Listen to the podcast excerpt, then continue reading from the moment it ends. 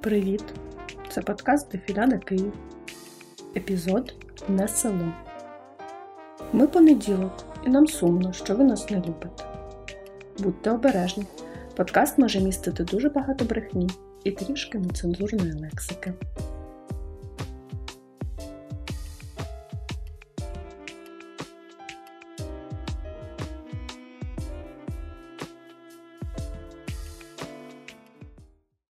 Щоденник розслідувачки Йори Чебву Н. 50 градусів 32 хвилини 31 секунда північної широти, 30 градусів 9 хвилин 10 секунд східної довготи.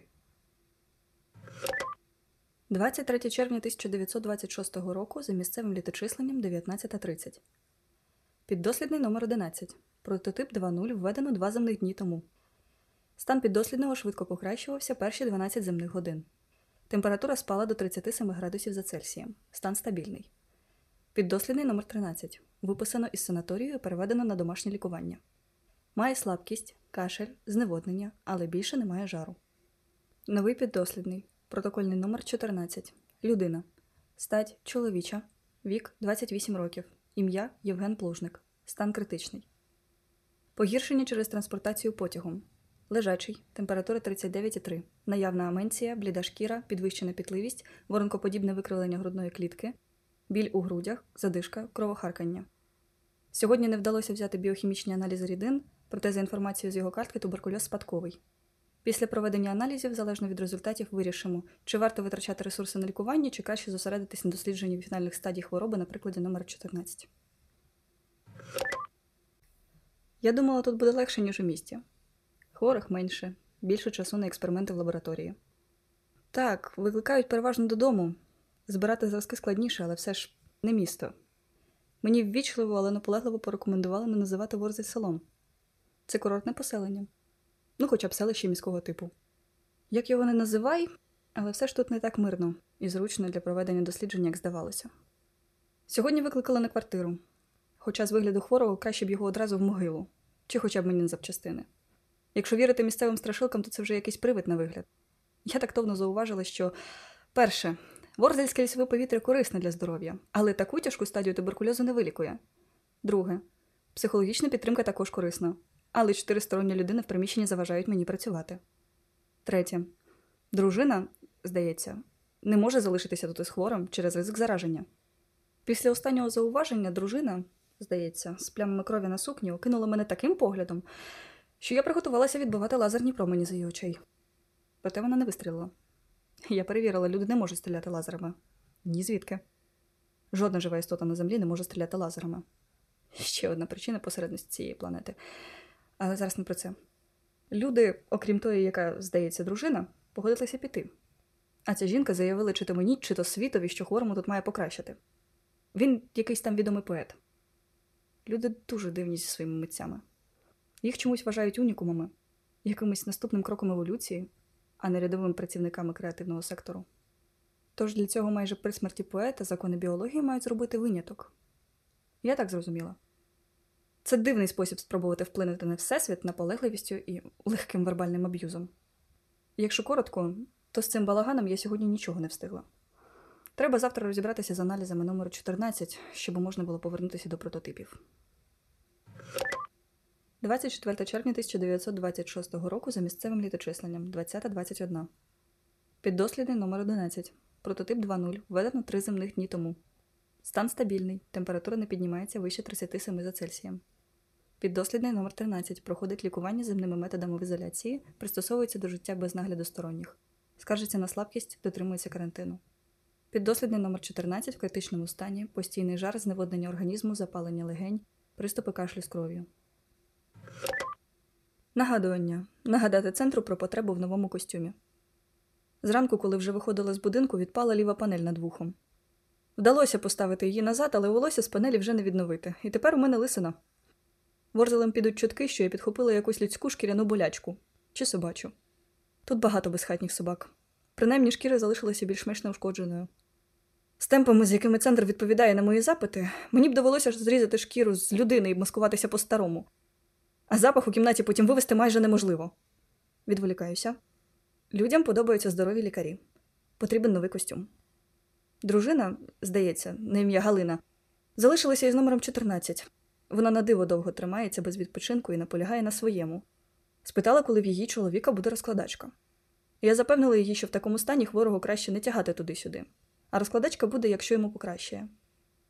Я спробувала натякнути, що їй не слід проводити так багато часу поряд із хворим. Щира правда, але вона сказала, що не потребує чергової лекції на цю тему. Номер 14 кілька разів майже був при тямі, і тоді намагався дуже хрипким голосом познайомитись зі мною. За день ми знайомилися десь чотири рази. Жар робить цікаві речі з людьми, але мені сподобалася його безпам'ятна наполегливість. Іноді мені шкода, коли не можу пояснити землянам, що моя робота частина великої місії. Їхньому виду знайома ідея жертви кількох заради щастя багатьох, але частіше вони переймаються лише одним нещасним організмом, власним чи своїх близьких.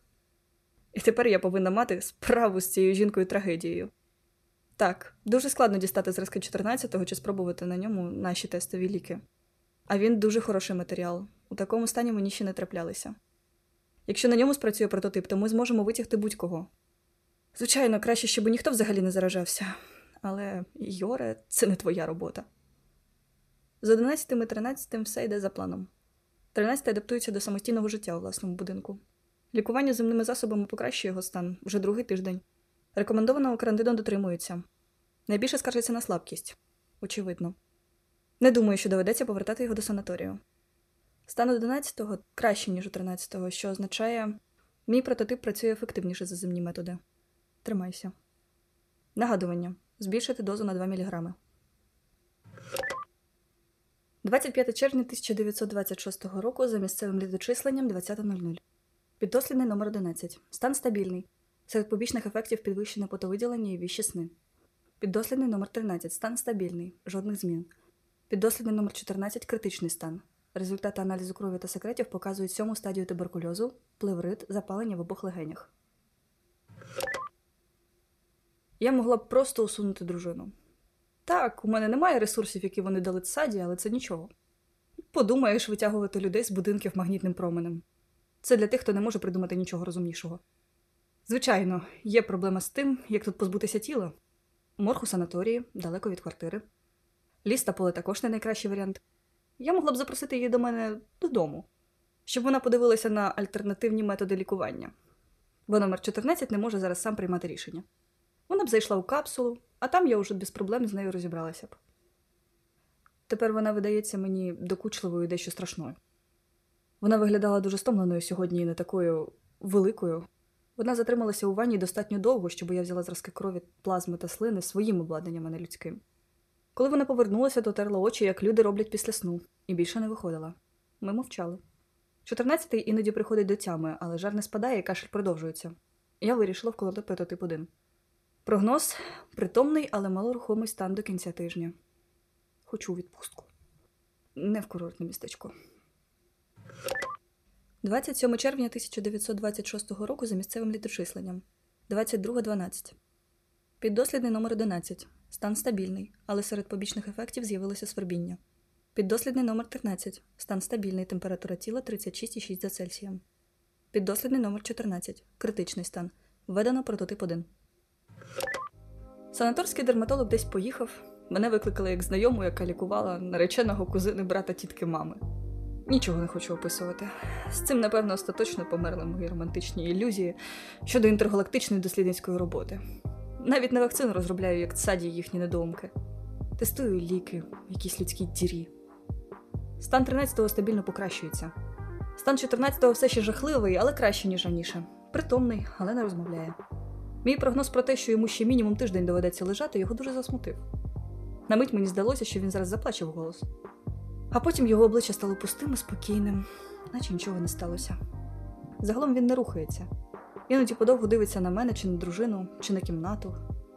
Стан 11-го добрий, але при мені він дуже чесався. Якщо почнуть з'являтися мультихронові плями, як у 12-го, то, по-перше, прототип 2.1 точно не робочий, по-друге, жити йому тижні за три. Треба наполягати на самоізоляції про всяк випадок. Заради великої місії, Юре, ти все зможеш сама. 1 липня. Ні, вже друге, напевно, третя година ночі. Щось біля будинку. Щось ходить по вулиці прямо під стінами будинку. Якщо це вовк. Якщо це люди, і вони мене розкусили. Я маю стріляти в це щось. Чи водяться тут вовки? Чи водяться тут вовки? Тут водяться люди з вилами. Я не знаю, скількох людей з вилами я зможу побороти. Я йду дивитися. Мені не страшно. Мені не страшно, я маю зброю. Мені не страшно. Я відкрию парадні двері. Якщо це мій останній запис, я хочу. Не. Я відкриваю парадні двері. Темно. Нічого. Мені не страшно. Це безхатній собака. Іди, іди геть. Фу. 30 червня 1926 року за місцевим літочисленням 19.06. Піддослідний номер 11. Стан погіршується, усе ще жаліється на свербіж. Піддослідний номер 13. Стан стабільний, карантину дотримується. Піддослідний номер 14. Стан покращується, жар спадає. Жодних трупів, жодних планів. Вона їде до Києва. Дружина номера 14 їде. Точно дружина, він сам сказав своїм від туберкульозаним ротом, бо йому краще. А тому, що йому краще, а хтось має заробляти гроші, вона їде додому. Дякую, люди, що вам завжди потрібно заробляти гроші. Я навіть станцювала уперше за тривалий час. Я змогла зробити повний скан, поки він спав. Він може говорити, але я сказала, що поки не слід. Слід спати і не заважати мені працювати. За сканом можна вирішити, що робити далі. Чи треба одразу давати йому прототип 2.1, чи може слідкувати за організмом на людських ліках, а вже потім, коли буде вся інформація, спробувати на ньому наші. Хай там яка все йде краще. Я думала додати до формули прототипу бародизопсиди, щоб прототип був агресивніший до мікробів, і зменшити кількість доз у курсі лікування. Звичайно, наші організми відновлюватимуться повільніше за людські. Це я врахую. Але якщо команда ЦАДі зробить усе як треба, колонізатори зможуть провакцинуватися, перш ніж летіти на землю, а ліки знадобляться лише для екстрених випадків. Хоча бародизопсиди зроблять виробництво дорожчим. Але це не моя проблема. 1 липня 1926 року за місцевим літочисленням. 15.28.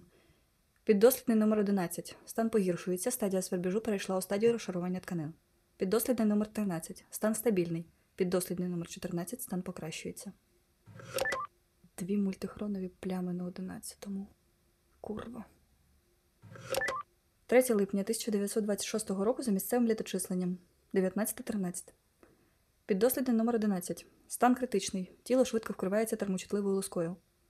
Піддослідний номер 13. Фізичний стан стабільний, психологічний погіршується сильними емоційними перепадами. Ми вважаємо причиною ізоляцію. Піддослідний номер 14. Стан покращується. Температура тіла тримається біля 37 градусів за Цельсієм, приступи кашлю менш інтенсивні. 13 важко переносить карантин. 11 ізольований. Стан 14 покращується. Мені здається, я жахливо спала. Працювала над прототипом. Ну і інцидент. Неважливо, це просто напруга. Мені здається, я знаю, що не так. Там помилка у формулі. Її треба ще перевірити. Просто дуже дивний день. Коли я зайшла до 14-го, він щось жваво обговорював з плюшевим ведмедиком. Ця людська придумка мені подобається. Цікаво, що тут найпопулярніша форма такої іграшки імітує одного з найнебезпечніших хижаків у цих широтах. Це мило. Відволікаюся. 14-й розмовляв із неживою неістотою. Я подумала, що в нього знову жар. Але він мене запевнив, що це нормальна для нього практика. У нього все одно був жар. Я спитала, чи це його письменницьке дивацтво. У мене склалося враження, що земні письменники люблять обирати собі маленькі дивацтва, наче це робить їх більш особливими. 14-й посміхнувся і сказав, що напевно, бо це його найкращий напарник з письма, він вислуховує його ідеї. Хоча зараз він просто скучає за Галчею. Я уточнила за пташкою, ні, за дружиною. Далі я мовчала. Номер 14 лежав і пожирав поглядом кімнату. Йому явно нудно. Хоч би він із тієї нудьги не став мені більше розповідати про свою дружину. Краще хай розмовляє зі своїм ведмедиком, моїй місії це не заважає. А ще коли я повернулася сюди, перед дверима сидів той собака, що був тут вночі. Я майже впевнена, що той самий. Він подивився на мене, повернувся, шкрябнув кігтями об мої вхідні двері і задоволено пішов з двору. Просто дуже дивний день. 6 липня 1926 року за місцевим літочисленням 23.46. Піддослідний номер 11. Стан критичний, жар, різкий біль у кістках, початок розкладання відлускованих частин тіла. Піддослідний номер 13. Фізичний стан стабільний, емоційна пригніченість, страждає на безсоння. Піддослідний номер 14. Стан покращується, температура не підвищується, стадія туберкульозу за аналізом 4. 11. Тане. Коли сусідка запитала, як він, я сказала, що погано. Правда. І що я роблю все, що можу. Частково правда. Вона просила передати, що може допомогти із хатньою роботою. Я дуже страшно наказала їй не заходити, бо може заразитися. Хай, не знаю, помолиться за його душу. Порекомендувала мені такого не казати. Взагалі. Великий холодильник гудів, а потім цілих п'ять хвилин не працював. Я покрутила на панелі щось, вімкнула, вимкнула, і він запрацював, але з ним явно щось не так. Я надіслала центру запит на механіка, але з тим, як вони надсилали запчастини до костюму, не знаю, чи він з'явиться раніше, ніж я залишуся без холодильника із зіпсованими прототипами. Було б добре побачити когось із наших. Я тепер займаюся абсолютно дурними речами. Навчилася грати на гармонію, спробувала тутешні психотропні речовини. Узяла в знайомої медсестри викрійку м'якого ведмедика. Тринадцятий стабільний. До розробки нової формули немає сенсу витрачати на нього час. Чотирнадцятий. Чотирнадцятий читає, сумно дивиться у стіну або через вікно і іноді шепоче висновки зі своїх спостережень ведмедикові. Скан показав легені на четвертій стадії ураження. До того була сьома, і прототип один трохи відкотив. Поки продовжуємо з людськими методами. Йому прийшов лист із Києва. Для мене він сказав там нагадування про розкладачку. Нагадування дістати розкладачку. 7 липня 1926 року за місцевим літочисленням 19.23. Піддослідний номер 11 Стан критичний, кислотні виверження. Піддослідний номер 13 Фізичний стан стабільний. Склали схему фізичних занять, що можуть допомогти з безсонням. Піддослідний номер 14 Стан покращується, відновлюється апетит. Я сказала 14-му не писати листи і взагалі не писати. Друзям, які виявили бажання скупчитися в кімнаті хворого, сказала дати йому спокій. Як у цьому балагані працювати? 14-й заявив, що я ізолюю його від кола підтримки, і краще вже сухоту його вб'ють, бо не можеш він повертатися до соціуму після того, як я зробила з нього дивакуватого відлюдника інтроверта, яким він точно до цього не був, ага. Він виглядав надто задоволеним собою, коли я всміхнулася. Ви б краще заразили своїх друзів, як уже напевно заразили дружину, ніж посиділи трохи в ізоляції? На секунду він здався злим. Він виглядав до цього як хтось надто меланхолійний, щоб бути злим. Мабуть, здалося. 8 липня 1926 року за місцевим літочисленням 21.20. Піддослідний номер 11 Мертвий. Виключено з експерименту. Піддослідний номер 13 Легка депресія. Піддослідний номер 14 Стан. Ненавиджу, коли треба мати справу з ліквідацією тіла. Це не має бути моя робота. Курва. 9 липня 1926 року за місцевим літочисленням 20.34.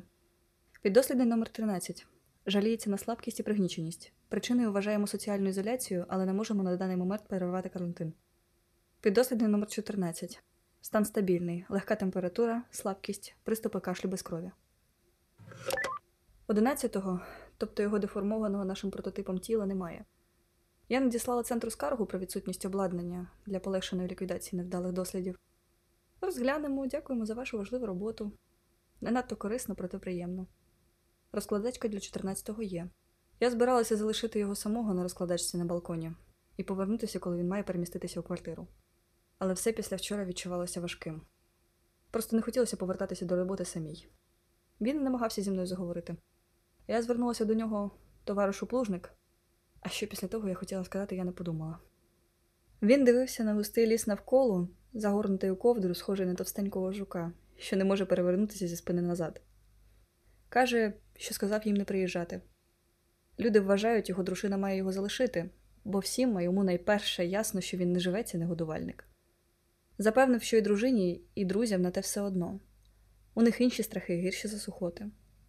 А потім такий я буду приймати любов, раз вони аж так хочуть її мені дати. Як я маю на це відповідати? Не моя справа розбиратися з їхнім ментальним здоров'ям. Сидіти в тиші серед лісу було майже непогано. І я чула, є таке хобі, коли спостерігають за пташками. А пташки це дуже видозмінені динозаври. Це ні до чого. Він спитав мене, чи я не місцева. Вибачився, не сказав за що. Можна і так сказати, не місцева. Він спитав, звідки я? З далекого місця. Тактично відповів: розумію, якщо не хочете казати звідки. Чи ви скучили, чи там вам було добре? Ні, так, іноді, за деякими речами. Йому відповіла трохи. Сказала, що було по-різному. Спитав, чи там тепло, холодно. Залежить від сезону, але завжди дуже волого у повітрі. Спитав, чи я з міста. Так. Він сказав, що йому дуже подобається Київ. А я ще не робила жодних висновків. Він сказав, що сам з села. І я припустила, що йому має подобатися Ворзель. Він посміхнувся і сказав повчально, що Ворзель не село.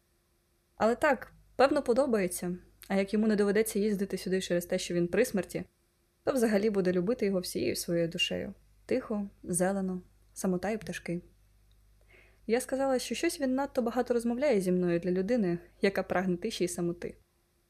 Він якось не відразу відповів сказав, що це не для нього, не тому, що йому сумно, а тому, що це я виглядаю сумною. Чи щось таке. Тоді під балконом замелькав той нічний собака. Неприродно було побачити його під променями сонця. Чотирнадцятий спитав, що там, і я відповіла просто: собака, без деталей. З мене було досить. Я сказала йому часити всередину, товаришу плужник. Він скривився і сказав: Просто Женя, будь ласка. Женя, так Женя. Я не з жалості, по-іншому буде підозріло. Маю грати роль заради великої місії. 12 липня 1926 року за місцевим літочисленням 20.39. Піддослідний номер 13 Стан незмінний. Піддослідний номер 14 Стан покращується. Рідшає кашель.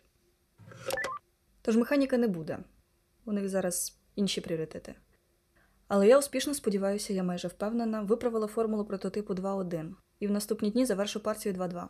Тоді можна випробувати на 13-му. Я майже впевнена, що все спрацює. На 14-го, тобто Женю, добре впливає перебування на свіжому повітрі на розкладачці. Це непоганий спосіб, але він повністю її мобілізує і вибиває з трудового процесу. А прототип за задумкою має допомагати зі швидким видужуванням, яке б не уповільнювало туристичне чи професійне перебування на землі. Не те, щоб в Жені була робота, з якою його це вибило. З наших розмов я зрозуміла, що він пише і перекладає, але переважно заробляє так звана галча. Це добре, напевно. Ми трохи розмовляємо.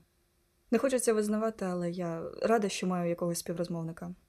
Мене багато що в ньому дратує, але мені подобається його цікавість до ну, усього, до деталей усього.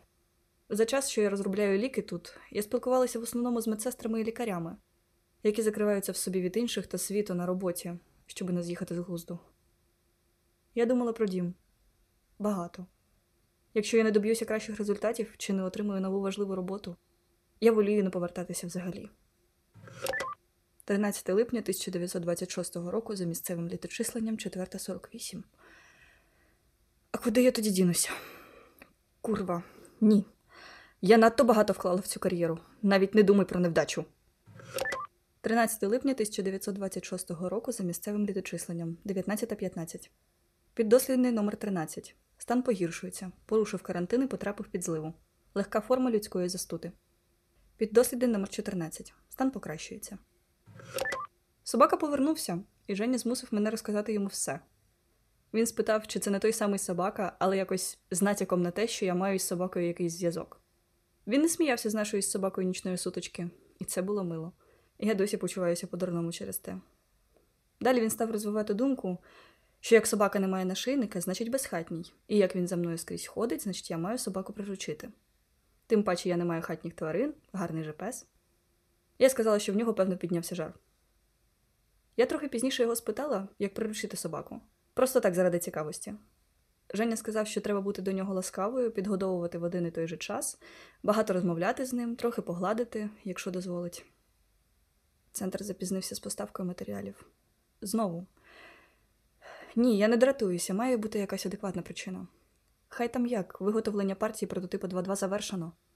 Домовилася завтра про зустріч із 13-м. Виглядав він непогано. Це буде добре для нього. Для нього і для нас усіх. 14 липня 1926 року за місцевим літочисленням 20.00. Піддослідний номер 13 Стан стабільний. Нежить, кашель, без ускладнень. Введено прототип 2.2. Піддослідний номер 14 Стан погіршується. Температура тіла 37 градусів за Цельсієм. 13-й отримав першу дозу 2.2. Якщо все буде добре, додам ще дві дози для закріплення результату. Женя каже, що відчуває прилив сил. Мій скан цього приливу не бачить, але Жені я пояснити це не можу. Тут кажуть, чим би дитя не тішилось. Він на дитя зовсім не схожий, але то не про те. Пише. Я сподіваюся, він не попросить мене читати. Але він і не просить. Весь час відганяю його від вікна, де він пише стоячи. Тоді він калякає свої вірші в ліжку. Я вирішила підгодовувати собаку, це теж буде дослід. Купила м'ясо і спробувала його приготувати. І я краще готую щось у пробірках. Але собака не жалівся, принаймні не гарчав. 17 липня 1926 року за місцевим літочисленням. 20.36. Піддослідний номер 13. Стан покращується. Легкий кашель. Піддослідний номер 14. Стан стабільний. Періодичний жар. Я застукала Женю за сигаретою. На підвіконні голова повністю у відкритому вікні. Він зойкнув і потушив її і так швидко вліз назад, що стукнувся головою об раму. Спитав, чи я змилуюся над ним і не стану читати лекції, бо принаймні ці нервові переховування із сигаретою змушують його почувати себе здоровим школярем.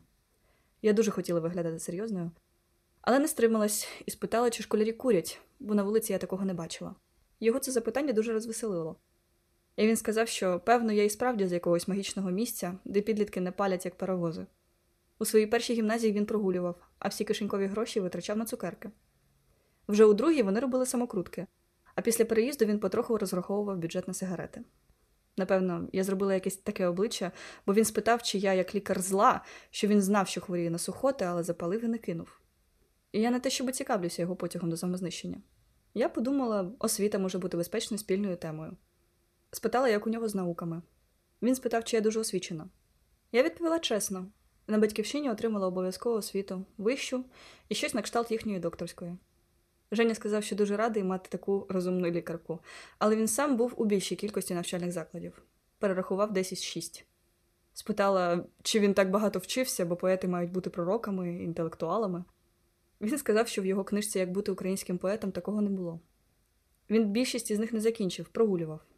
Зоотехнічний інститут виявився зовсім не тим, а от музично-драматичний занадто тим. Він сказав, що став занадто самовпевнений. Сладкопєвцев змусив мене хотіти слави. От він злякався і втік від тих амбіцій. Він якось трохи помовчав, ніби задумався, а потім заговорив пошепки про те, що зараз і Галя підштовхує його і його вірші назад до тих спокус. Йому здається, що через це у нього знову загострилася хвороба, що це якийсь знак, попередження або погроза, що йому не треба туди рватися, до слави, до публіки. Я не мала цього робити, але мені дуже захотілося йому сказати, що спробувати зробити щось значуще для слави і для великої справи це непогано. Я сама намагаюся це зробити у своєму виді мистецтва. Але його це не заспокоїло. Він сказав, що у найкращому сенсі я виглядаю як хронічна відмінниця і протеже.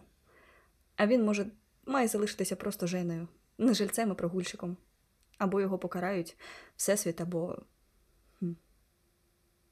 А, і я ввела першу дозу 13-му. З ним усе добре, наче працює. 19 липня 1926 року за місцевим літочисленням 21.17. Піддослідний номер 13. Стан стабільний, без змін. Піддослідний номер 14. Стан стабільний, без змін. 13 у нормі, але прогрес не такий, як сподівалася. Прототип недостатньо агресивний до мікробактерій. Агресивніший, ніж до того, але все ще не як треба. А ще знову гудів холодильник. Від центру довго не було новин. Я відчуваю, наче роблю не просто абсолютно некорисну роботу, а шкідливу. 14 піддослідних і 9 мертвих. Так, люди живуть недовго, так, умови тут не дуже. Але скільки з них збиралися померти плавлячись? Не відчуваю, що це якось допомагає навіть моїм. Особливо, коли вони мовчать і залишають мене з цим пляшкоподібним обладнанням. Я не маю так датуватися. Але складно, коли нікому тебе заспокоїти і запевнити, що це все не просто так. Велика місія. Женіна дружина, Ташка Галча, приїжджала на один день. Ми трохи посиділи, як це називається. Галча не намагалася сьогодні побороти людську біологію і вистрелити в мене лазерами. Вона була стомлена, але привітна. Щебетала про потяг, про Київ, про історію Уваровського дому, про роботу, про студентські часи, про театральні групи, про гроші та книжки. Вона робила зусилля, щоб пояснювати речі, які я, як стороння, не могла знати. Женя переважно кивав і наливав чай. Потім вона пішла і повільно перечитала товсту стопку написаного Женею тут. Женя в цей час знову наповнював мою тарілку солодощами. Він мене проручав. Він став писати річ з тої нашої розмови. Я ще не вирішила, чи ображено, і на нього, чи на себе. Галча поїхала. Сьогодні було спочатку прохолодно і дощило, а потім швидко повернулась спека. Це погано вплинуло на Женю. Він виглядав так, наче мені терміново потрібно відправити його до ліжка.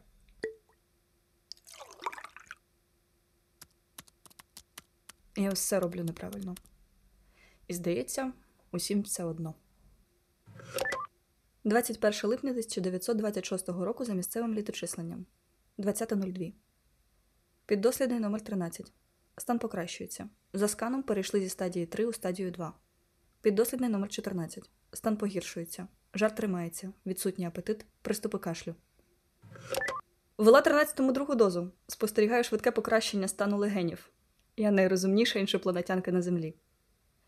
Жені на вигляд і самопочуття паскудно. З наукової сторони це цікаво. Він в'яне поступово, наче за підручником, одне порушення за іншим, але все швидко. Я подумала написати Галі листа. Це погана думка з наукової сторони. Я не стану, але я Я не відмовлю, якщо Женя попросить. Я дещо жалкую, що знаю його, не як піддослідного, а як особистість. Ми якось мали розмову, коли я була не в гуморі і намагалася викрити в ньому фальш чи присоромити, я не знаю. Але я спитала, чи часто він меланхолійний і піддається душевному болю. Це ж бо просто необхідно для популярної поезії. Це його не зачепило, але він сказав, що, хоч йому і сумно, але він не має шукати душевного болю. Він добре знає фізичний, такий, з якого не вирвешся, не уникнеш, яким би розумним і красномовним ти не був. Жодна поетична думка не виростає в його голові, він мене запевнив, під час ускладнення хвороби і приступів. Про такий біль також можна писати, якщо переживеш його. Тож я сиджу з ним у кімнаті і бачу, як у новому приступі він не вдивляється в деталі світу, надто закутий у свій біль. Якщо 13-й після третьої дози буде в нормі, я зможу ввести її Жені, поки тіло ще працює. Це буде моє маленьке диво, якщо центр все одно за мною не слідкує. Він не надто рухомий, тож ми більше не п'ємо чай, просто сидимо на балконі. Собака ходить за мною скрізь. За наші недовгі стосунки я дізналася, що це сука. Сьогодні Женя наполягав, що я маю її назвати. Я спитала, нащо? Він занепокоївся, ну як вона без імені. Я сказала, що ми не знаємо, чи має вона ім'я. Женя сказав, що треба тоді дати їй додаткове, щоб вона була як графиня чи королева з купою імен і титулів. Їй потрібно ім'я, щоб я могла її дресирувати. Це було більш-менш переконливо. Не те, щоб я збираюся її дресирувати, вона відмовляється навіть переходити поріг мого дому. Я спитала, чи називав Женя когось зі своїх улюбленців. Він сказав, що має крісло на прізвисько Пфу і приручених голубів із колективним прізвиськом Голубки.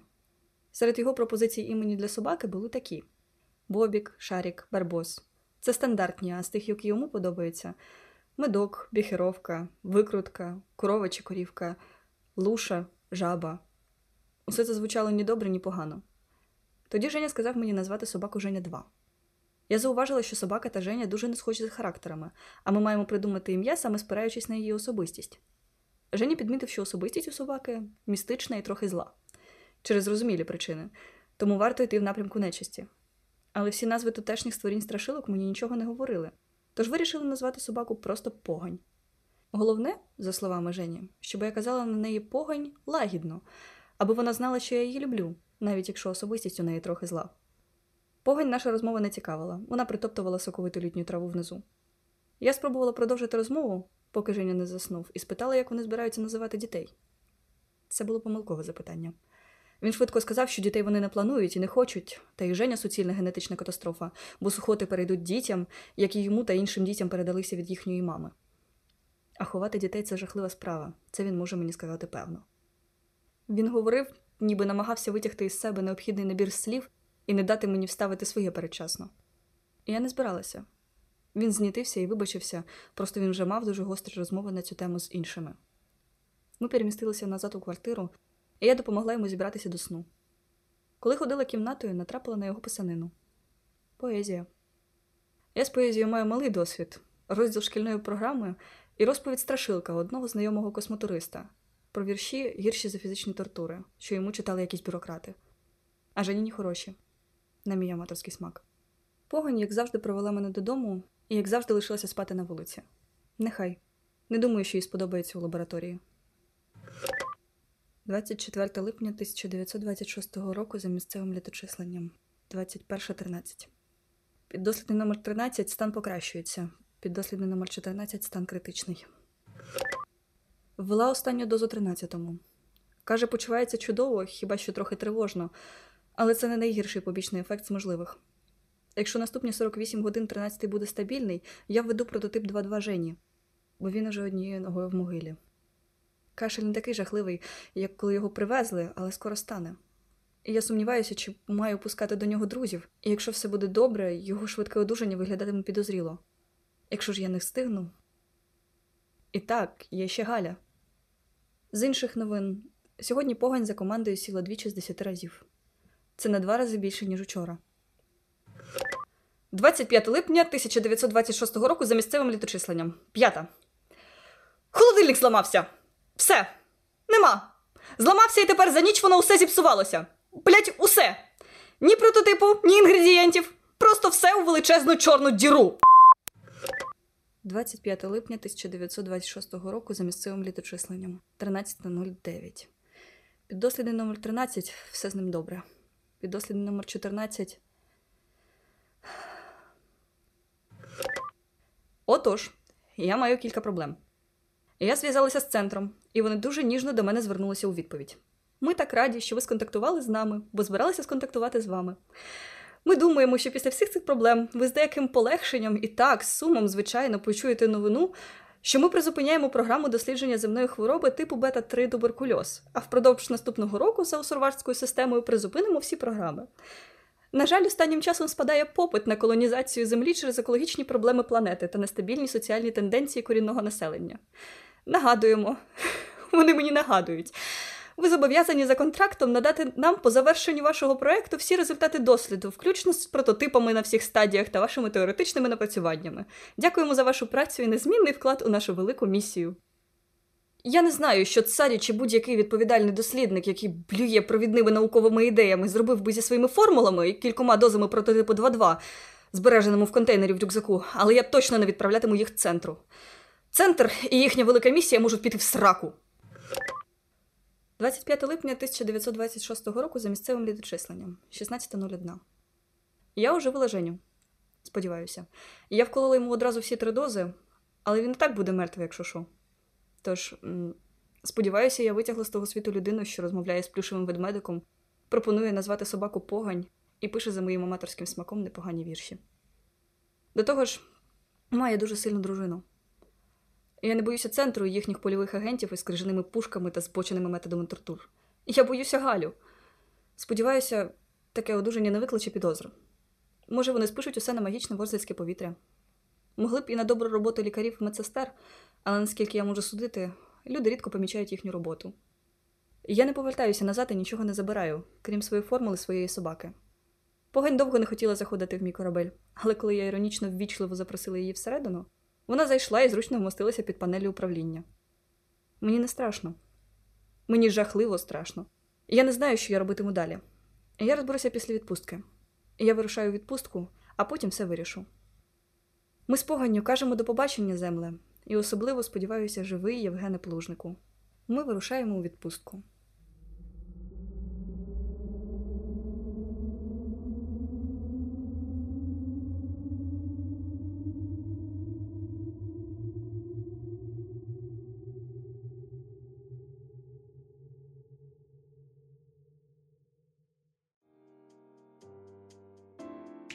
Дефіляда Київ це літературно-художній подкаст з вигаданими історіями про реальних людей від підліткового проєкту Тінсайт. Авторки подкасту Катерина Кіщинська та Юлія Морошова, редакторка Юлія Конопляна, звукорежисерки Женя Добровольська та Марія Головань, музика Іван Скорина, візуальне оформлення Джозі Барнс. Голос цій історії надала Марія Головань. Подкаст створено за підтримки Українського культурного фонду. Позиція Українського культурного фонду може не збігатися з думкою автора. Слідкуйте за нашими сторінками в інстаграмі, Фейсбуку і Твіттері за покликаннями в описі.